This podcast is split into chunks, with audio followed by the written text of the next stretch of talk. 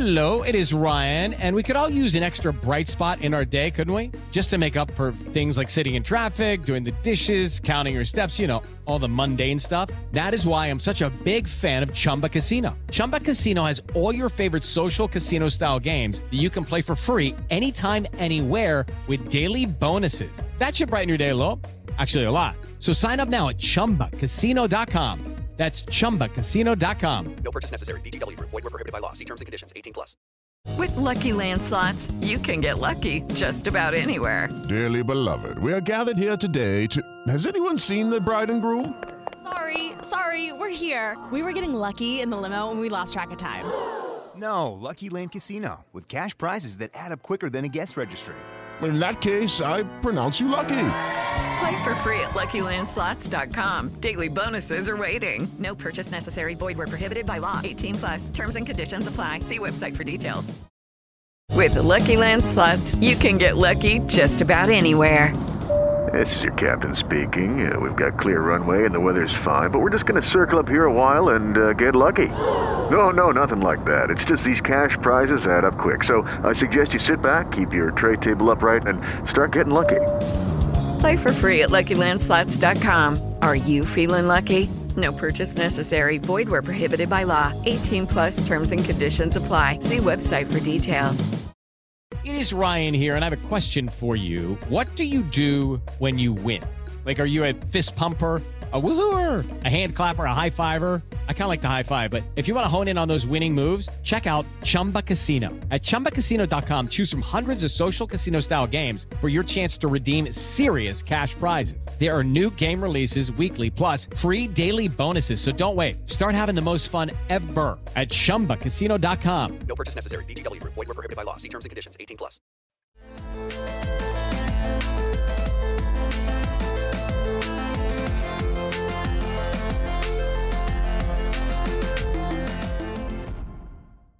Hello and welcome to Islanders Anxiety from the Lighthouse Hockey Podcast Network. My name is Dan Saracini. Joining me this Sunday morning via Zencaster is my friend Michael Leiboff. And Mike, uh, a lot has happened to the Islanders since we last spoke. It's my fault, by the way. Uh, I was in Disney World for a week, and so uh, not really in, in any position to do a podcast. And uh, while I was there, a whole lot of stuff went down, and a whole lot of guys aren't Islanders anymore, uh, but there is an awful lot of cap space that the Islanders didn't have uh, when we did our last episode.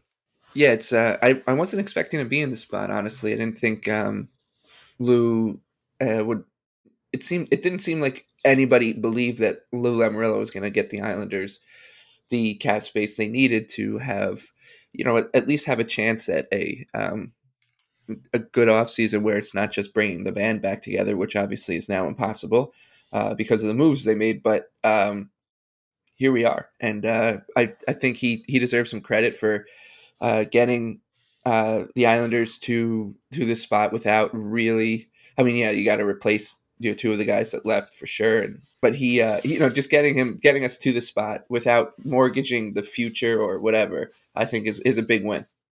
Yeah, definitely. Um, and yeah, I don't think anybody thought that he could make as many moves as, as he's made and clear out as much cap space. And, and we'll get to all that in a second. Um, and then in the second half of the episode, we'll talk about the entry draft, which just happened, and the crazy schedule that came out too. But um, yeah, I think people kind of thought most, you know, he might make one or two moves. Um, but, you know, Lou is not the kind of guy who kind of does what people expect of him all the time. Um, but the first move was, I think, one that most people expected. It was definitely the least surprising of them. And it came a couple of days before the expansion draft. Uh, Nick Leddy was traded to Detroit for a second round pick uh, next season. And uh, Richard Pánik, forward, uh, formerly of the Capitals. Uh, and the Red Wings are retaining fifty percent on Pánik. So it's not like, you know, is he kind of a warm body at this point? Yeah, pretty much. But at, you know, one, I think one point three million uh, for the next two seasons. I mean, that that's fine. It's a very reasonable price. Uh, in case you're wondering how the heck Pánik even got to Detroit, well, that he went in the Jacob Vrana, uh, Anthony Mantha trade, which I had completely forgotten he was part of. Um, and so, you know, it's it was understandable. Leddy was making five and a half million. He had one more year left on his contract. Probably not going to get re-signed. Uh, that's a big chunk of change that the Islanders could have really used to get off the books. And they Lou found a taker in Detroit who really could, frankly, use all the help they can get, particularly on the back end. And, you know, I think the trade made sense for a lot of other for a lot for both teams. I mean, to get a second round pick, that that's pretty good. Uh, and the Red Wings get an asset that they can either keep or probably most likely move at the dread deadline to a contender. Uh, and so that was, you know, it, it, it seemed like a reasonable deal. It seemed like, uh, you know, almost kind of like a boring trade because it sort of make too much sense. Um, it is sad to see Leddy go because he was such a big part of the Islanders' uh, recent uh, renaissance, if you will. And, uh, but, you know, it needed to be done. And I think both sides did pretty well. Yeah, it needed, needed to be done. And um, that obviously had to happen. And I think most people thought that we were going to have to, you know, give up more to get Leddy off the books or retain a salary or whatever. So the the way that that deal um, ended up was it was like a bitter, yeah, bittersweet win. I guess the offseason, like this offseason was always going to be a little bittersweet. Um, but I don't think anybody expected um, that to be the way that the Leddy situation resolved itself. Um, and, it, and it was a sign of things to come from, from Lamoriello. And I think if you look around Uh, the league right now, there are some really uh, strange maneuverings in the dark going on with, with G Ms. Like they're they're making some really interesting decisions. Um, you know, the type of decisions that people assume like Lou Lamoriello makes all the time, whether it's, you know, signing Barclay Goodrow to a to a six year deal, or, you know, overpaying for Rasmus Ristolainen. But, like, the Islanders have stayed out of th- that trouble. Like, they've stayed on the fairway in this, uh, you know, I, I you, you guys in golf terms, like, this this offseason would be a par five. It'll be a lot, a lot. There's a lot to do before they get to the green. And um, right now, like, they're on the fairway. They've set themselves up nicely. And, and it started with Leddy um, because, you know, it was it, it would have sucked a lot more to lose him had the Islanders lost him in a bad way, right? Like, had yeah. they – given up, paid paid Detroit a first round pick to take the contract off the books or whatever. Um, so the fact that it set up the way it did was it leaves a good taste in your mouth, which he deserves, right? With the the, the type of Islander he was, he was, God, he was here for a long time and and had a couple of like blinding seasons. Um, then then just settled into. I think he he really set the bar high for himself, maybe too high for himself. By the way, so did Johnny Boychuk in that one season that they had uh, together. And from that point on, they kind of both just settled into roles as reliable N H L, like middle pair defensemen. And there's nothing wrong with that. Like, and if you, if you can keep those guys around for a long time, it's, it's good. And they'll, uh, they'll bo- both be missed. Obviously, you know, we, we miss Boychuk um, on the ice for a lot of reasons. And now we'll miss Leddy for, for much more, uh, I, you know, gameplay reasons, I guess, or or skills that he ha- possesses that the Islanders now need to replace. And and I think, uh, you know, part part of the when losing these guys, whether it be Leddy or or Eberle, um, the the th- the thing I didn't want to happen was that they left on like a sour note, or it was be- something that ended up hurting the Islanders, and neither really did. Um, and you can really that that helps you appreciate who. Their tenure as the Islanders, because both of them deserve it like a lot. Like we were celebrating the trade, and then it kind of hit you like, oh no, like now we got to replace this guy who who was an awesome Islander for, you know, whatever six, seven seasons, whatever it was.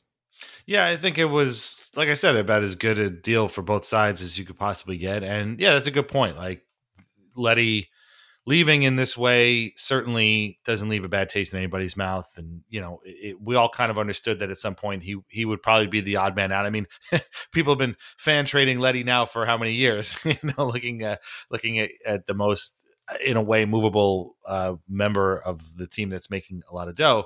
Uh, and so it worked out. You know, and again, I don't think Pánik is going to move the needle. I feel like he's going to be kind of uh, Tom Kuhnhackl two point oh, just kind of spot in every once in a while and probably end up in the A H L at some point. Uh, and for half the price, I mean, who cares? And to get a second round pick. Like that's the thing too, is, you know, like you think you said, most people figured they would have to give up something else, but uh, it didn't work out that way. Again, the, the trade made almost makes too much sense to not have happened. It's just, it's weird that it took as long as it did, but uh, yeah, you know, we all got to say kind of proper goodbye to Nick Leddy. And obviously the good news is that being that it's Detroit, the Islanders don't have to see him whatever six or whatever times next season, and uh, and it doesn't have to become like a whole thing. And so I expect him to get a rousing uh, round of applause when he comes back to the Coliseum or to U B S Arena the first time they play, and uh, you know, nice tribute video. And yeah, I mean, I don't think any of us will forget. We've talked about it a lot. The the arrival of Boychuk and Leddy was a real watershed moment for the team. And uh, now they're both gone. And, and you know, uh, Boychuk is still around, obviously. He's still in the books for one more year. But, uh, you know, this is how it works. It's funny that it happens, you know, in the course of one, whatever podcast era. But uh, it, it does happen. So uh, it's pretty cool. Um, so, yeah, that was move number one. I think a day or two later, move number two happened, which was equally as surprising, but uh, and definitely more beneficial to the Islanders, and uh, kind of made everybody chuckle a little bit. Um, Andrew Ladd, of all people, the guy, probably the, the number one guy that nobody thought Lou Lamoriello would ever be able to get rid of, was sent to the Arizona Coyotes with, not for, with uh, a twenty twenty-one second round pick, a twenty twenty-two second round pick, and a conditional twenty twenty-three second round pick. Uh, the conditions being the uh, Coyotes won't get the pick, the Islanders will keep it. Uh, if Ladd plays in any pro games in twenty-two twenty-three, uh, I guess that includes A H L, uh, or he retires before the end of that season. So it's possible it's three picks uh, or maybe just be two picks. But what do they get in return? Nothing. They got nothing back. They didn't get a player. They didn't get a pick. They didn't get anything. What they got back really was cap space, because Ladd still had five and a half million on his deal, uh, A A V, uh, against the cap for the next two seasons. And they were trying to get rid of him for a while now. And that space is the return for the deal. And I saw a lot of people like, how do you trade somebody for nothing? And we'll get to another deal that happened a day or two later that was the same exact thing. How do you trade somebody for nothing? Why would you do that? You gave up extra picks. We all know why you would do that, to get the, the cap space back. And Ladd's cap space has been killing the Islanders really since the second year he was here. The first year, I, I mean, you know, he, he scored twenty-three goals, and you could be like, well, you know, they were pretty quiet, but maybe he, at least he was on the ice. Ever since then, it's been injury and in, after injury and ineffectiveness. And the thing that really stuck out to me was that he, the only playoff game Andrew Ladd ever appeared in for the Islanders was that infamous game two against the Lightning Uh, in last year's playoffs. And that to me is insane. I thought he had played in, you know, I thought he had played in the Penguins series the year before and the, you know, the Hurricane series that year, that uh, he didn't. And they obviously missed a couple of years before that. So like that was shocking to me and almost very indicative of like his tenure with the Islanders. Like he was here, but he wasn't here, and he was just taking up a lot of cap space. And then when he was there, he ended up hurting them more than anything else. So, uh, that was a shocking deal. Again, raised a couple of eyebrows, but I think people just were like, that's Lou, man. He figures out a way to make it work. And in the span of forty-eight hours, the Islanders cleared ten or eleven million dollars in cap space that they're going to eventually use to sign guys that are going to be here for a while. And I mean, that's, that's pretty remarkable. Like, I don't care that they got nothing back from Arizona. I don't want anything back from Arizona. The, the, the cap space is what they got back. And what Arizona wants with Andrew Ladd, I have no idea, but good luck. That's all I got to say. Have fun with that.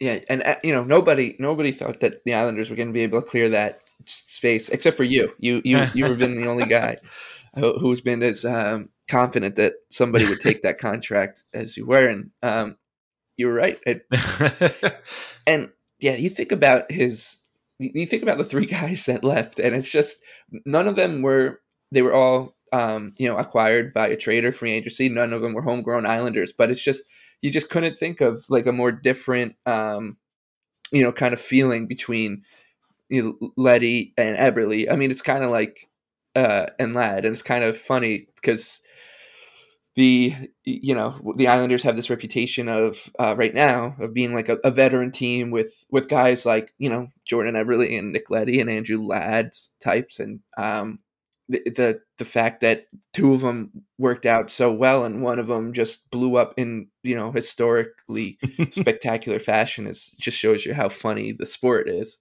um, and yeah I mean I, I actually.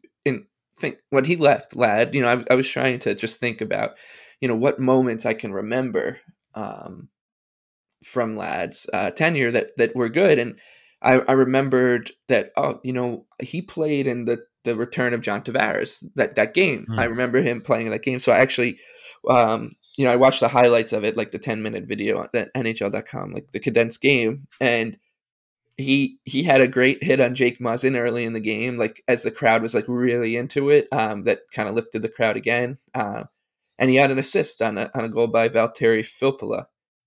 And I was like, I guess maybe this is his best game as an Islander. Like I don't, or most, you know, poignant one. Cause I can't, I can't think of another moment. Um, other than, yeah, the, the bad one of him missing the check or the mm. missing his assignment in game two against the Lightning. And, um, or, and, and, you know, we can talk about that till the cows go come home, but why the hell was he on the ice at that point? I don't know. But, um, the, uh, but yeah, that's really it. I mean, you can, you, his, what a, an incredibly strange day. And and you think about it this way, right? Like the day that Leddy and Boychuk came back was one of the greatest kind of off-season days in recent Islander history. And then the day that Ladd, Ladd showed up was one of the worst because of the guys that left and him showing up. Um, yeah, it's just, uh, you know, unfortunate because what he, by all, you know, by all accounts, he seemed to be like the type of guy that the Islanders needed in to like, you know, build, not build, but like to like, glue the room together or whatever, um, with the, the Tavares uh, kind of core. Um, and they all left when he came. So like there was no, he was supposed to be the adult in the room, but all of a sudden uh, he was, became like, I don't know. He was like a, a, a, a joke um, almost now. And he's going to, unfortunately, you know, that's, that's sports is you, you, some, Uh, some players end up like the butt of the joke of, of the joke at some franchises. By the way, I mean the guy won Stanley Cups already, so it's like he's had a crazy career. He's, he's mm. incredibly rich because of his contract with the Islanders, and um, so I don't think he'll you know he'll mind being the, the butt of the, a joke with, with the Islanders. where where with the, with the other teams he played with, he he has a much better reputation. But for here, it's uh yeah he's uh, gonna go down as I guess one of the kind of most uh, expensive or you know, bad contracts in the salary cap era for this, for this franchise. Cause I can't, I can't think of another one. I mean, you, you can maybe talk about Rick, but um, I don't, you know, at least he was like a homegrown guy and, and there was some like logic to what they were doing. Um, whereas Ladd, I you know, I don't know. I don't know if there'll be another one that'll go down worse uh, than him. Well, I mean, cause in DiPietro's case, like it was about loyalty. Like he wanted to stay with a team that had drafted him first overall. And, and he was obviously super tight with Charles Wong. And so you get that. Ladd is really, I mean, he's really the first major free agent the Islanders ever signed. Like you could maybe say Grabowski and Kuhlman were there too, but like those guys didn't have the same reputation that Ladd had. Like you said, the two Stanley Cups, he had been a captain and had been around and yeah, he was meant to be the sort of, you know, guiding light to this young team, you know, pull them along and be that veteran leader. And, and, you know, for what it's worth, like, the, I get what you're saying. Like he, he's a joke to the, the contract and his tenure with the Islanders is a joke to us as fans and obviously fans outside. But I, you know, I, I think he was a part of the group. Like it was never like, you know, he never complained. I, I think the guys on the team liked him. Obviously, bunch of his teammates went fishing with him. Leddy was was one of them. Uh, Barzal too. And, you know, I think he was embraced by the group as much as you could. But, you know, at the same time, eventually, you know, Anders Lee is now the leader of this team. And, you know, they go kind of where he goes. And, and that's just how it is. And, like, eventually you have to kind of give way to the what the room is telling you. And in this case, you know, it, Andrew Ladd never really established himself as that leader under John Tavares, and now forget it under, under Anders Lee, he's definitely not because he was barely there, but like he went to the A H L. He never complained, at least not publicly, that kind of thing. Yeah. Um, but yeah, so his status as the, basically the only outside free agent to ever sign with the Islanders, uh, it makes him, you know, kind of unique, but the way it went down since then has been just a complete disaster, the exact worst case scenario. But the funny thing is, and it just occurred to me because you brought up, you know, that summer, the summer of twenty sixteen is, you know, infamously terrible for free agent contracts. And the Flames and Oilers traded their bad contracts from that year, James Neal and Milan Lucic, and they're still stuck with those guys. Um, Franz Nielsen is still in Detroit. Kyle Poso is still in Buffalo, but the Islanders managed to get out. It took five years, but they managed to get out from under Ladd and bring back Matt Martin. So, you know, in a way, it took a long time, obviously, but, you know, they've finally sort of corrected uh, that that offseason and, and the mistakes of it. And I guess we'll all just have to hope that they never make that same mistake again. But, you know, everybody's different. Circumstances are different. I don't know if there's another Andrew Ladd out there. One, like another thing, too, to think to, to use Ladd as like an example of is like, yeah, so if you think about two thousand sixteen, Andrew Ladd is the Islanders' marquee free agent signing. Hmm. Uh, their first one, like you said, basically ever, at least in the, in the salary cap era. Um, and now five years later, we're a free agent destination. You'd think that somebody, you know, created a tax haven, uh, in, in, on Long Island for these guys, because, you know, it's usually Tampa that, that people are, will, will mention in, in, um, you know, here's the list of teams that big free agent wants to go to. The Islanders are never on that list. Um, they, they were on that list for Andrew Ladd, and uh, he signed here and it didn't work out. But now what's for the first time ever, you know, the, the, the biggest free agent on the market name checked the Islanders um, mm. as a place. So, It is uh, it is pretty crazy how how long or how far the Islanders have come in so many ways, um, mm. and one of them is this one from mm. Andrew from Ladd to Landeskog. You know, it's like pretty yeah, crazy. It it is pretty crazy. And and once U B S Arena opens, and again we're going to talk about that crazy schedule uh, in the second half, uh, probably gets even better. So so farewell, Andrew Ladd. It didn't work out here. I hope the fishing is good in Arizona. Uh, and you enjoy the rest of your your career. So that's that was move number two. Then move number three came as part of the Seattle Kraken expansion draft. By the way, Gary Bettman saying Seattle Kraken, I, I, he just seems very uncomfortable saying that. I feel like he kind of gave his tacit approval on that that name as being like, I don't get it, but I guess if people want it, okay. Like, you know, it's, it's, it doesn't doesn't quite roll off his tongue the way, you know, Detroit Red Wings or Vancouver Canucks do. But in any event, um, the Islanders put in their expansion draft list, and there were some surprises on it. Josh Bailey, uh, of all people, was um, unprotected, which I don't think a lot of people, I mean, I certainly didn't expect it. You didn't. Um, but also Jordan Eberle was left unprotected.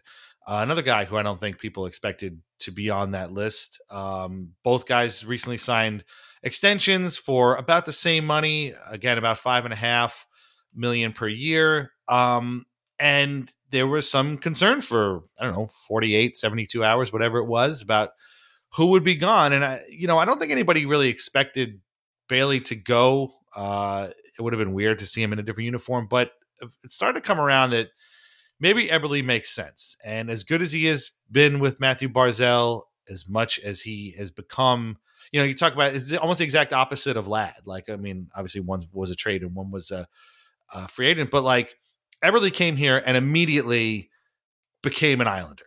Like he just, he, he got it. And, and if you follow him on Twitter or you know him, uh, Chris Howard of the uh, always entertaining and very unusual Obstructive Views podcast, he was the biggest Jordan Eberle fan I think any of us ever knew. But, you know, he has a point. Like Jordan Eberle was a New York Islander. Like he was a guy who established himself very quickly as part of this team's culture. And he, you know, he signed the extension and he wanted to be here. But when you're looking at a free a, a summer a summer where you need to sign a lot of restricted free agents and make a lot of moves to augment the team to get them over the hump, suddenly those nineteen goals for five and a half million a year seems like could be spent elsewhere. And it seemed like it made a lot of sense for Eberle to come off the books. And so he was the pick. Uh, there was no side trades. The Kraken didn't make any side deals at all with anybody. He was just straight up the Islanders pick. He's really the only guy on the roster now, if you look at it, that has any goal scoring ability at all, uh, which is going to be a lot of fun for him. I'm sure he's going to, he might have like a Marius Cherkovsky type season where he's just the only guy with the puck all the time. And he ends up scoring like thirty-five goals, but you know, he, he this is the, probably the most bittersweet because again, this guy got it. He was effective. Yes. He had very long droughts and he drove all of us crazy, in particular in the playoffs this year. Um, but that five and a half million is going to go to somebody else, and it kind of needs to. And Lou saw an opportunity to, to you know, get a big chunk of money off his books and find, you know, in a replaceable scenario. I love Jordan Eberle too, but he's a replaceable player. And and with Kyle Palmieri maybe lurking around still, we'll talk about him in a little bit. Um, you know, I think Lou saw that as an opportunity. So uh, Bailey stays, Leo Komarov stays, Kiefer Bellows stays. All these guys we thought that we hoped that Seattle uh, could take. Uh, they're all still here, but Jordan Eberle is not. And, uh, you know, it, it, it's, it sucks, but I think in a practical sense, people get it. And, uh, you know, the, they'll come around to it. And it was tough. I was on a plane coming back from Disney World and watching the expansion draft on the E S P N on the seat in front of me. And I did not expect Jordan Eberle to be on that stage in Seattle talking about how excited he was to be a Seattle Kraken. So that was a little bit, that was a little bit hard to watch. And, you know, my wife is sitting next to me and I'm tapping her on the shoulder and I'm like, that's Jordan Eberle. Islanders. I don't know if she understood what I was saying. If she understood the, you know, expansion draft and all this stuff, but I'm like, it's that kind of stinks. But but I get it, and I wish him nothing but the best uh, way out there in the Western Conference. So you don't have to see him too often again. Also, we'll get a rousing uh, a round of applause and cool tribute video, I'm sure, when he comes back. So there you go. Yeah, it really like like the Leddy thing. There was a you know. a school of thought out there that Lou would have to bribe the Kraken to take Eberle because of the, the hit and the fact that the, like the Islanders come away without having to give anything up to lose him is the same thing. I mean, it doesn't leave a bad taste in your mouth, and it really did become real when you saw him on that stage. But um, you think you, you put it in, first of all, the, the Bailey thing, boy, did that have me worried and feeling just nervous about everything. And, you know, see if I, I really, just because of what has happened with, you know, Tavares and um, the, the career arc of Josh Bailey, to see it end as an, to see his Islander career end in an expansion draft when he, he didn't have to, you know, go would, that would have really in two, in two very different things. It would have been both really, really sad and upsetting, but also the most Josh Bailey thing to happen uh, at the same time. But um, yeah, I, I mean, and, and what it did was it, it was, it made you, I was so focused on ba- the Bailey half of the saga that I didn't like fully appreciate, you know, what, what the Islanders are going to lose in, in Jordan Eberle, which is what you said. Like here, here is a guy who, you don't know when the goals are going to come, but you know they're going to come. Like they, they might not come for a couple of weeks, but they might. Uh, when they do come, they'll show up in bunches and they'll go away for a while. But Jordan Eberle at the end of the season, you know, in an eighty-two game season, at least will will end up, you know, close to twenty goals, or whether it's above it or below it, um, and be a good top six winger for a team. And um, like you said, it's it's he's he's hard to replace, but he is replaceable. Um, and the Islanders, I think Kyle Palmieri's successful stint makes it easy because, you know, yeah, if the Islanders want to go take a shot at, um, you know, a bigger name out there, whether it's Tarasenko or Landeskog or whatever, to replace uh, Eberle, um, the fact that Kyle Palmieri is there seems to be pretty safe plan B, um, really made him uh, expendable. And, um, yeah, now now they just, you know, you you wish him the best. And, and it like like with Leddy, like, and these two guys ending up with, with Detroit and Seattle, um, where you, you don't really have to worry about them, uh, you know, ruining the Islanders' season. Uh, you know, cross your fingers uh, is good, and uh, it does. He, you know, I think uh, you know, going back to when he arrived, when Eberle arrived, like it's funny that he came here and everyone expected, all right, this is the guy the Islanders brought in to be, you know, the the the winger that John Tavares we looked for. for for Tavares' whole career. He needs a running mate, right? Mm-hmm. And uh, who's going to play next to John Tavares on the first line? And they go get Jordan Eberle, um, and obviously Tavares walks, and they just slot Matt Barzal next to him, and, and the guy, you know, helped Barzal become a first-line center, um, and the two of them were basically inseparable on the ice. So, um, you know, it'll be an adjustment period for Barzal, I'm sure, too, and uh, but I think you, you just can't really, you can't have sc- penciled in, you know, if you penciled in Josh, Jordan Eberle's career when the Islanders traded f- for him, for Ryan Stroman, uh, you know, in, in a, one of those one for one deals, uh, if you had penciled in this career for him at that time, or someone had offered you, you know, hey, if, if this is how Jordan Eberle's Islander career goes, you'd sign up for it. He, he really came as advertised and never wasn't as advertised, uh, and he also signed, uh, you know, as as much of a nuisance as the as the cap hit has be, became, I guess, in this offseason, he he would have got more on the open market. Um, in the summer after Trotz's first year, him and Nelson, I think both could have got, um, you know, higher A A V on, on the open market. And they took, you know, relatively team friendly deals uh, uh, at the time. And uh, so, you know, he, there was just, there was just a lot to like. There was really nothing not to like about him. There was stuff. Yeah. Like you said, you get frustrated because he could go, you know, seven games without scoring and whatever. um, but he, there was really nothing to complain about, about his Islander career. They made it to the conference finals twice with him. They had that obviously magical season with Trotz uh, and Lou uh, for the first season that they were in charge. Uh, so he was a part of, really just a, a big part of one of the you know best eras in Islander history. Uh, and like you said, when he returns, um, he he's going to be treated extremely well, and, and will be for you know the rest of his life, is from a fan base that you know takes care of, of those things maybe better than any other fan base. So um, yeah, I mean not not much you know. There's really nothing to complain about about his tenure, uh, but and and and le- losing that cap hit is is going to hopefully make the team better. So, uh, like you said, replaceable player, very good player, someone who uh, who who will be missed. But yeah, um, yeah. Let's so let's talk about where that that uh, cap money is going to go real quick. uh, Arthur Staple had an article uh, in The Athletic after the draft this week. Uh, before I forget, by the way, make sure you get to Amazon, pre-order Art's book, which comes out, I believe, in November. It's called one hundred Things Islanders Fans Should Know and Do Before They Die. Uh, it's a bit of a grim title, but I think you get the point. Uh, and uh, he's he's written it. I know that there's a lot of uh, a lot of fun stuff in there, and, and I think Islanders fans we'll appreciate all the the tiny minutia and the little moments and stuff that are going to be mentioned in that book. So get to Amazon and pre-order that today. Um, but the article that he put out is also a little bit grim uh, in the sense of uh, setting up where the Islanders are at now with all of this cap space that they have.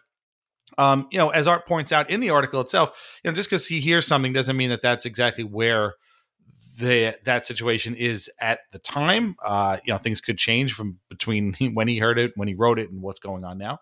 But uh, as it stands in the article, um, Zach Parise seems to be uh, have one foot on the island already. He probably has already announced, you know, visited there. Uh, the Islanders hired his skating coach, longtime skating coach, I believe, uh, which is kind of a precursor of things to come. Uh, free agency opens on Wednesday, by the way, so I would expect Parise to be one of uh, f- uh, the first people to sign, and probably with the Islanders. I'd be very surprised if he wasn't signed with the Islanders.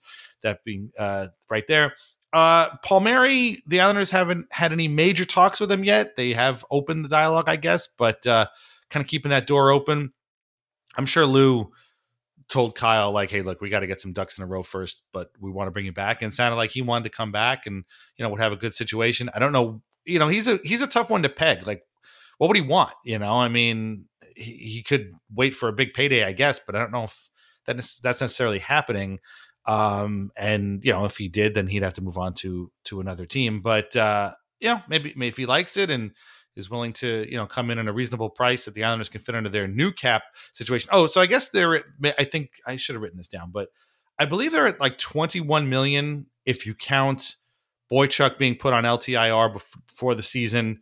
Uh, I think that's what they're at right now. And it's, it's like, I think it's close to twenty-four million. Oh, all right. So even better. Um, and you know, when you consider that they were over the cap like a week and a half ago, that's pretty darn good. Um, so, you know, Palmieri could be fit if, if it's reasonable.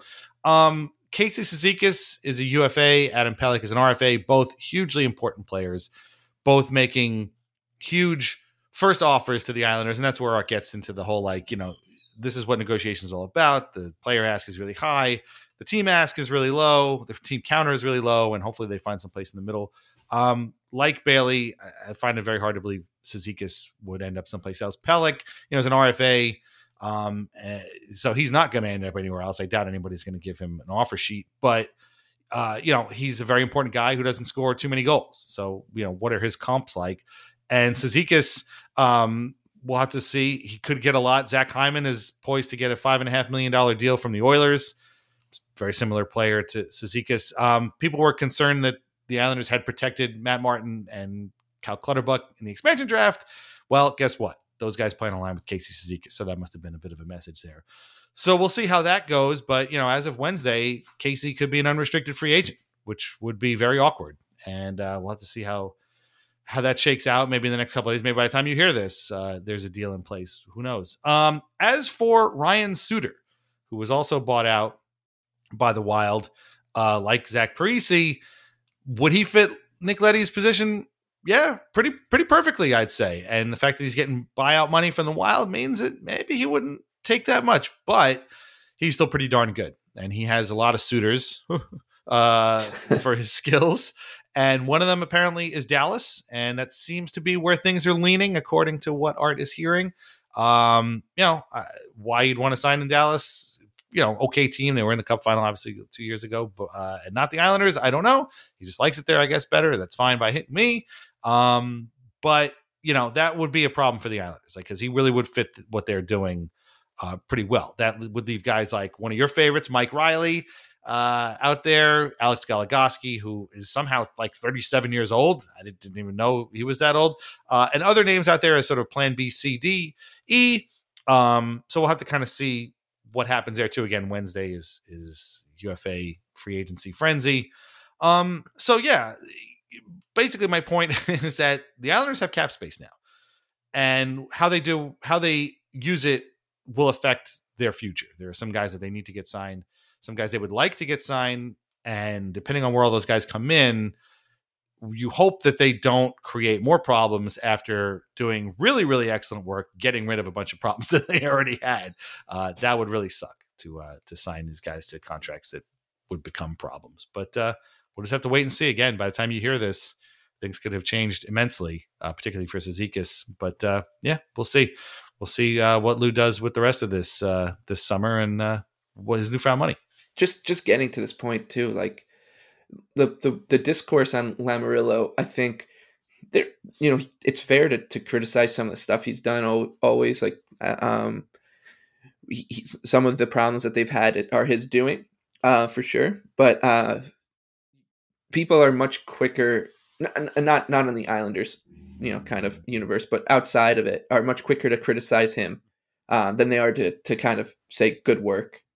Uh, and uh, he's he's done really good work to get them to this point, uh, and and has changed the perception of this team. I think people often forget that, you know, being a general manager or being in charge of whatever his t- other title, I guess, president of team, you know, emperor, whatever you want to call him. Um, He he's uh, part part of your job is is obviously roster construction and personnel and whatever. Another big part of it is hiring the right coach, and the other part of it is is kind of installing or instilling a um, you know, an ethos and a uh, culture and and an organization. And obviously, you know, that Lou gets, you know, an A plus there because he's completely changed the Islanders. Um, you know, as a, as a franchise in terms of, you know, their, their culture.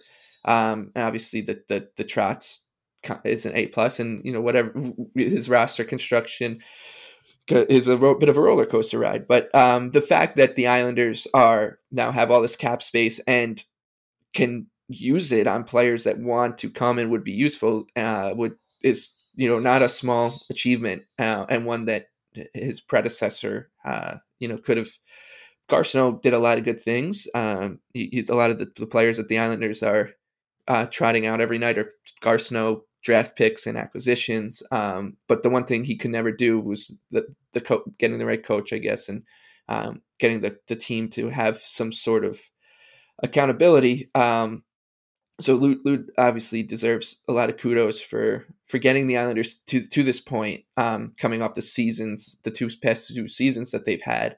Because uh, I think a lot of people expected the because of their cap problems, the Islanders to be in a spot where it really did look like uh, what happened last season would, would be the zenith, and it could be. Uh, mm-hmm. And getting back to the conference finals is not going to be easy, or getting past it will be really tough. But um, now they're in a spot where that it doesn't seem like they're if it, it you just there's no like obvious step back. Where it, it looked for for a little while there, like you get a little nervous that, oh man, like this this offseason could is very precarious and could right. get it could be a real disaster. and it hasn't been yet. Um, so I'm pretty thankful. And, and I honestly didn't have the confidence in Lamoriello to get it done, to put us in the spot. And uh, here we are. So yeah, it's, uh, it's going to be a fun, fun day Wednesday and the, the days leading up to it. Uh, and the Islanders are going to be involved. You keep hearing on every other podcast, oh, you know, one team to keep an eye on is the Islanders, yeah. uh, who, who, you know, who now have cap space and are in on these guys. So if, if all these people are saying that, uh, you know, maybe, you know, where there's smoke, there's fire. Yeah. Uh, oh, yeah. We, we didn't mention Gabriel Landeskog, who is inching closer to free agency with the Avalanche. He's their captain, obviously. Uh, the Avalanche just handed uh, young uh, defenseman Cale Makar a nine million dollars a year contract. Mm, that might be a problem to fit Landeskog there. I, I don't believe for a second he's coming here, to be perfectly honest. We just talked about Andrew Ladd being the only outside free agent this team has ever signed. It would be really surprising for them to go from Andrew Ladd to Gabriel Landeskog. Uh, I, I don't know, really seeing that happen. Landeskog is still a very good player, very similar to Anders Lee. You know, big guy, sitting pretty good in front of the net, but he's got, I think, a bit more skating uh, ability there. And, and he's been a captain of the Avalanche f- forever. So I think since he was like twenty years old or whatever it was. But, um, you know, we'll, we'll have to see. I, I, that's the guy, you know, people like to to talk about, oh, well, now they have the, you know, what are they setting up? Why, why are they getting rid of all this money to set up for a big play? And maybe it's the biggest play is Landeskog. Yeah, okay, sure. Uh, we'll see what happens. I, also, uh, Jack Eichel would have to be traded for, and um, I can't really see that happening. they don't they don't have the the assets, and uh, they don't really need centers. But anyway, we'll see. Yeah, the, the Eichel the Eichel saga has been something yeah. else. Just just a weird kind of str- it it's it feels. very shady. Every, everything that's going yeah. on with the Eichel thing. It's like every, every day he's, uh, you know, you hear a different thing, and it's, it's about like his neck.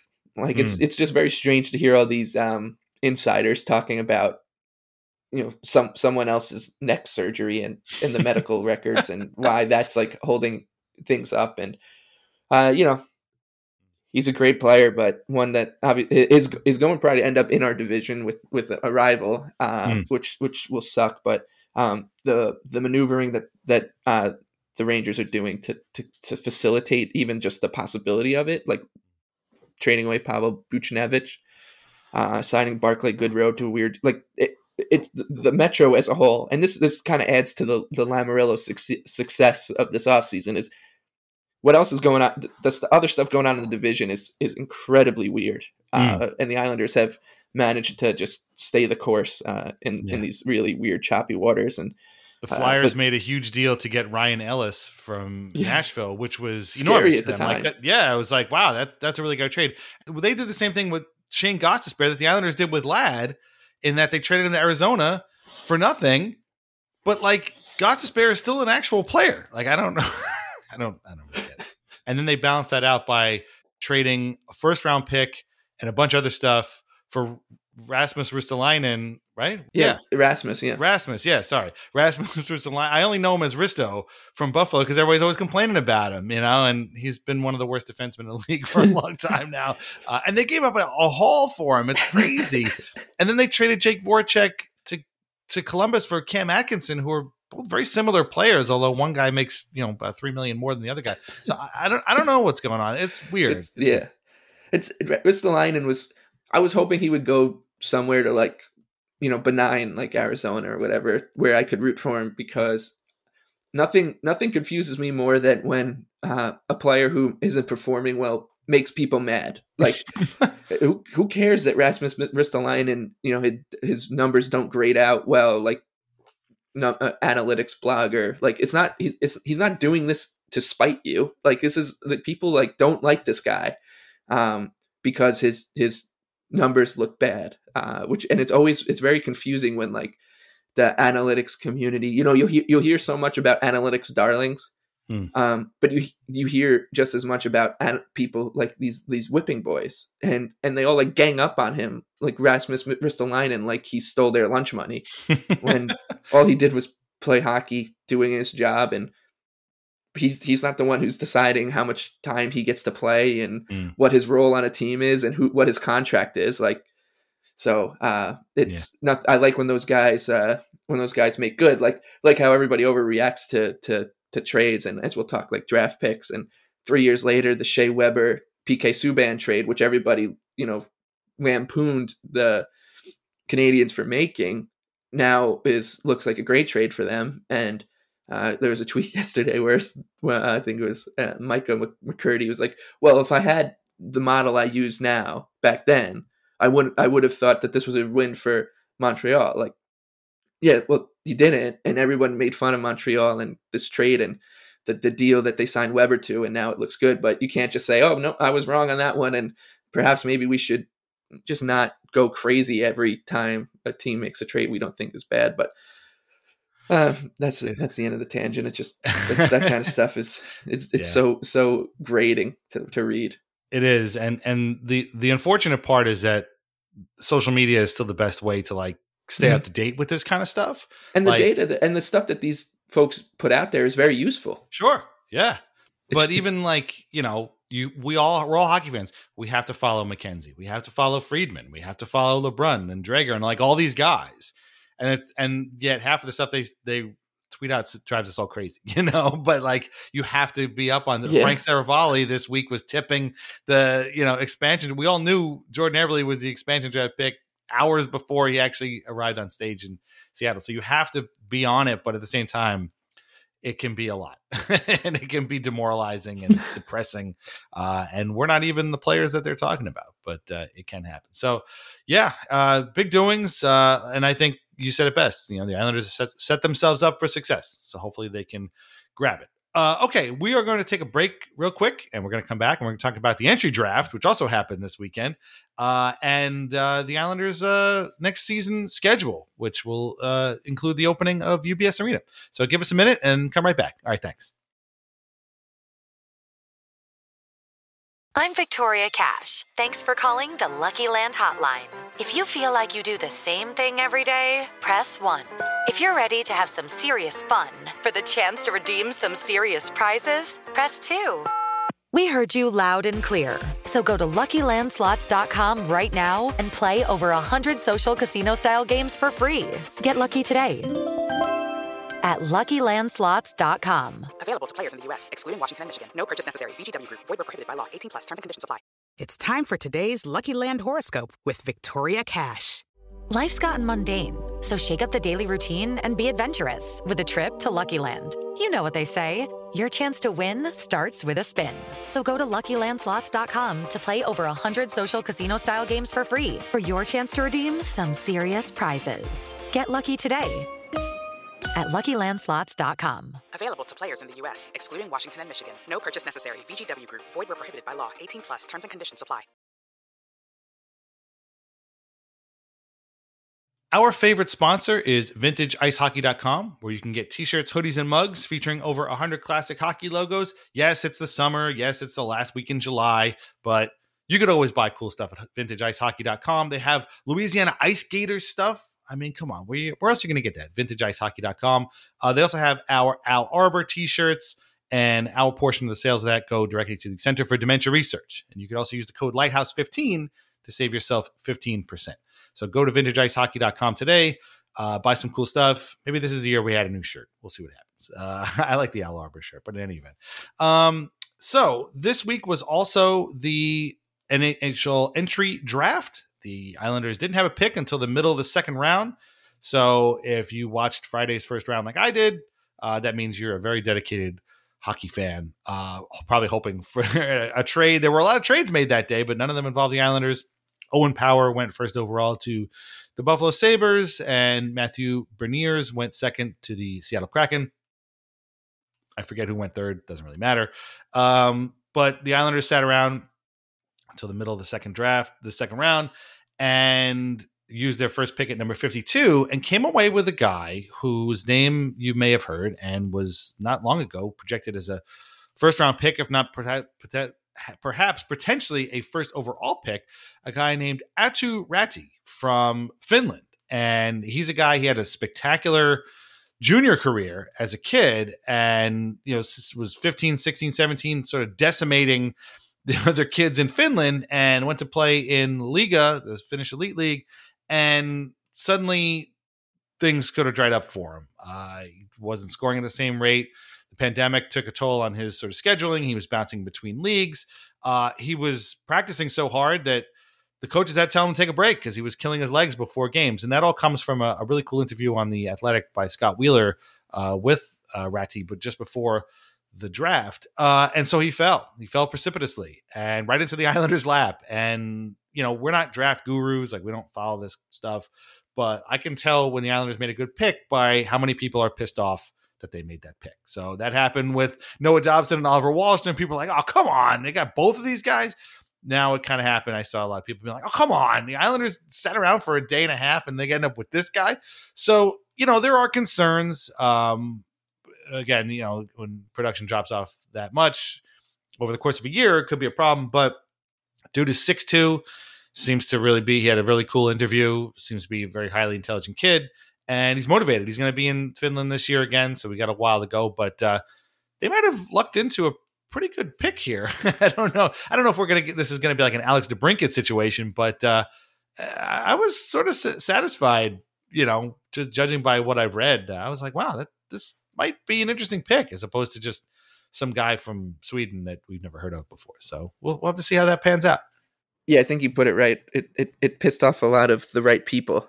So that's how you know. And uh, it seems like, uh, yeah, I mean, that's the type of pick you want to make in the Islanders situation too, right? You want to, if you're not picking till the, till the second round for your first pick, you know, take the potential home run who could also be a flame out or whatever, because that's, you know, the, that's if you're not picking in the first ten right, where you really need to get it right, like you can take some chances. And uh, I like that. You know, strategy. And obviously I have no idea. I never, you know, I don't really pay too much attention to the draft when the Islanders aren't before, neither does Elvis, but we, uh, you know, bef- before, before in the, in the lead up, but like you, I was watching it and keeping an eye on it. And unfortunately there was so much activity that went on before the draft that would have made the show. I, I think, I think the draft and the expansion draft really should have been a lesson. Obviously the N H L doesn't ever learn these lessons, that they can like turn these couple days into like a festival, like an off-season festival where it's, you know, the team, the, the team that hosts the draft can also host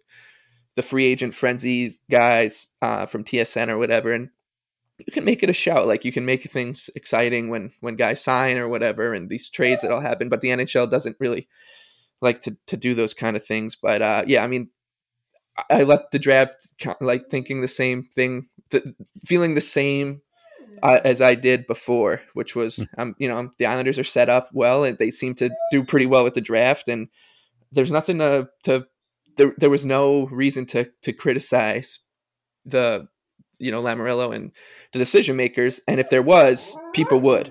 That is definitely true. Our friend Kerry Haber called this probably the chalkiest draft the Islanders have had in quite some time, because they seemed to just take the best player available, according to uh, Central Scouting, uh, when it was their time. Their next pick was at number ninety-two. Uh, their third pick was, I think, at number one twenty-five. So they seemed to not reach as much as they had in the previous couple of drafts. Um, when they picked Simon Holmstrom in the first round a couple of years ago, there was a whole lot of who? And then the year after, again, they had no first round pick because they had traded it uh, for J G Pageau, and I forget who they took, another guy from Finland, yeah, again, whose name already escapes me.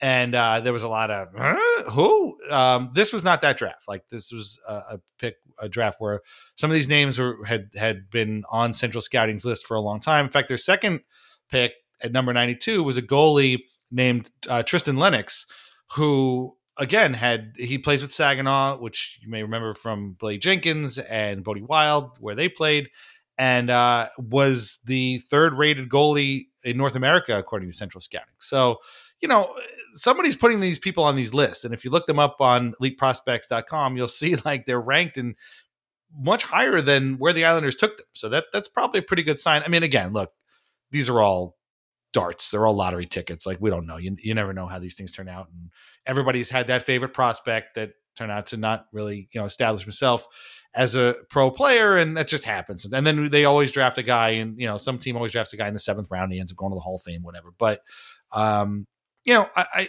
this was, it's much better to pick guys, I think, for us personally, that have been profiled and on these lists than to take guys that nobody's ever heard of. And if you want the exact opposite experience of what we went through as Islanders fans taking sort of chalk picks, uh, you should go look up the Ottawa Senators, because basically every one of their picks was way off the board. Some some players weren't even ranked.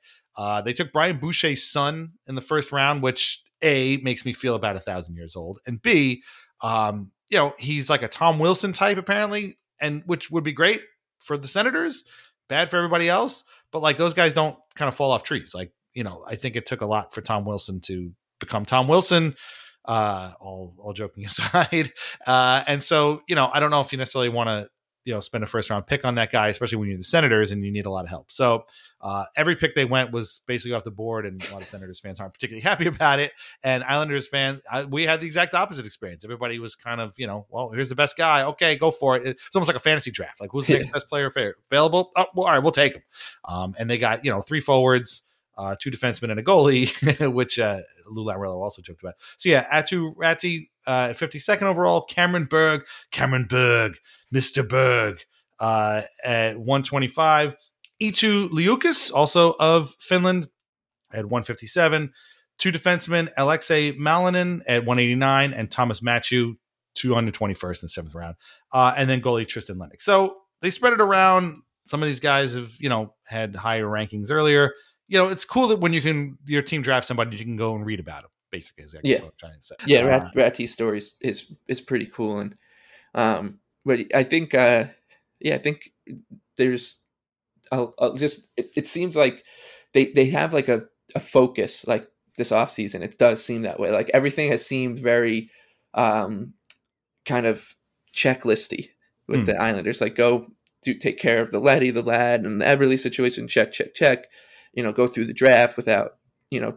You know, we'll just keep it, you know, kind of copacetic. It just, it does seem like there's a very like, procedural um, nature to this offseason so far, uh, which has has been encouraging. And uh, the, the the the draft itself, like, who who the hell knows? Like Adam Pelech, I think Adam Pelech was the draft that the Islanders took seven defensemen, yeah, right? And you, you, you spend a first and second round pick on uh Reinhardt, Griffin Reinhardt and Billy Polka, who both who, I remember Billy Polka when the Islanders drafted him, everyone being like, "Oh, that's the steal of the draft," whatever, and it ended up being the guy they took next was who was Pelech uh, in the third round. Like, so you, you just never know um, with with these things, but uh, it just it, it does seem that the Islanders came once again. Bears repeating like they come they came away very very much unscathed uh, through the expansion draft-ish. I mean, yes, like they lost Jordan Eberle, but if you look at the context, which is another thing nobody did,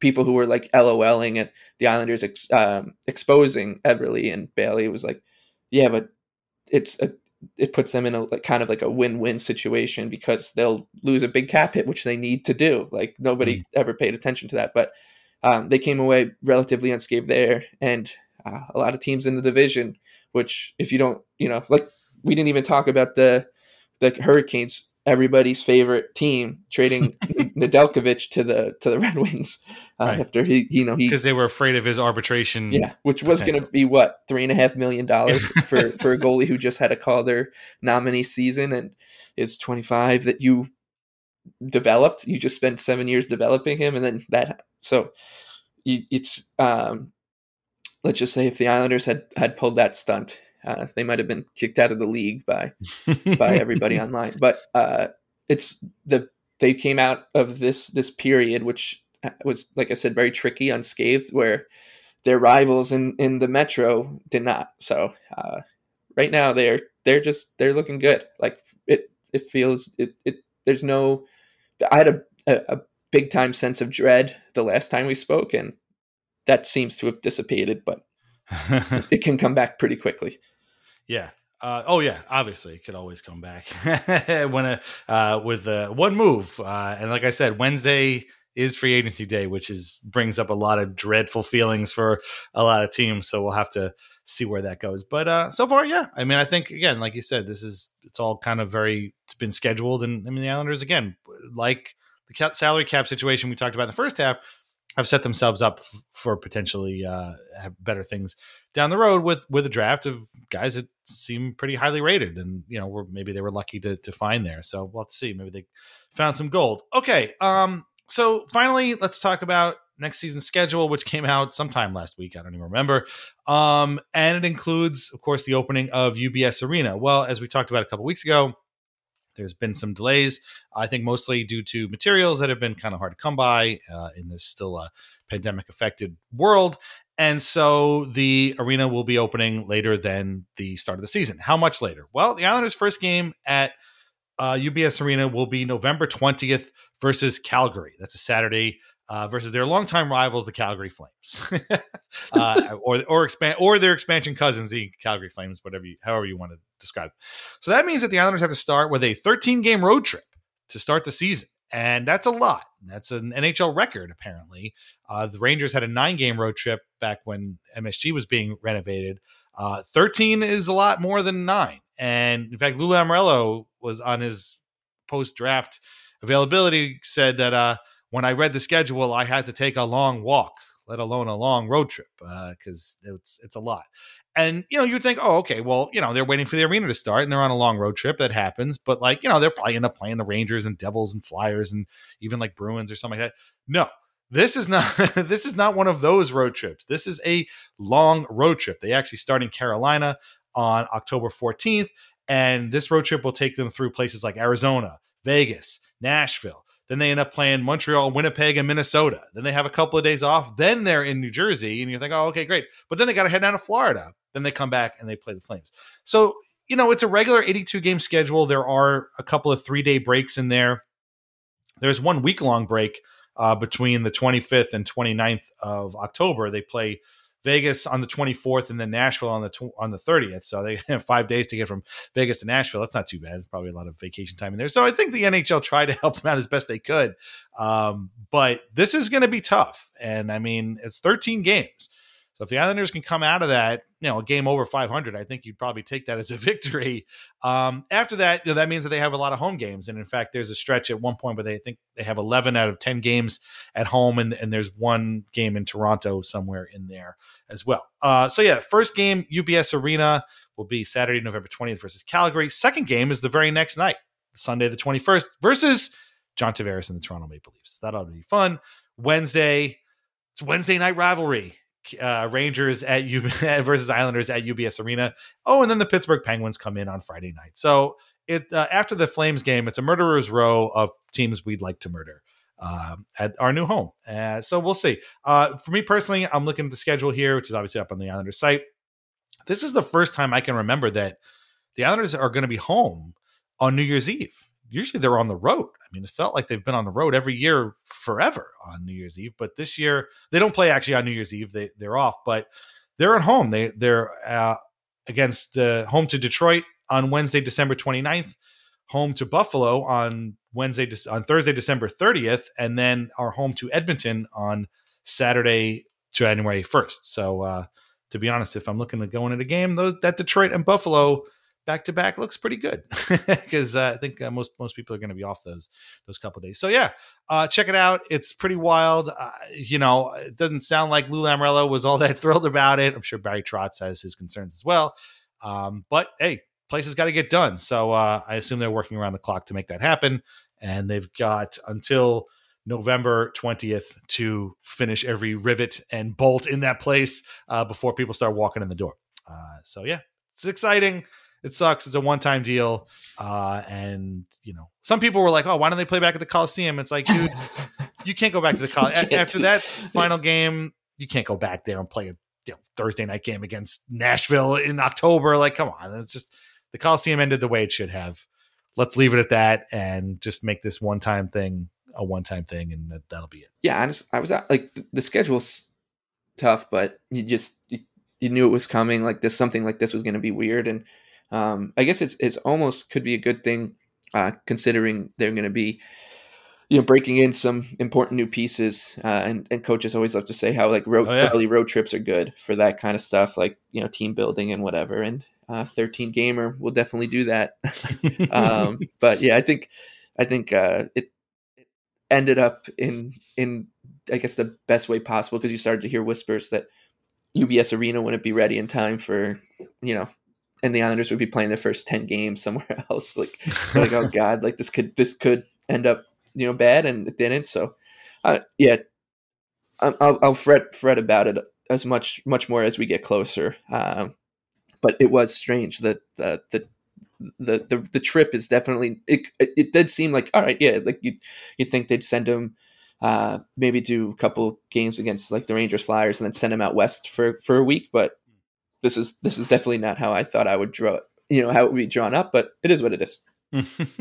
yeah, yeah, I agree. I, that's why my first thought was, oh yeah, it'll be it'll be in the area, or yeah, maybe maybe even that Western Canada trip. But nope, not so much. Um, there is another couple things. One, there's a two week Olympic break in February.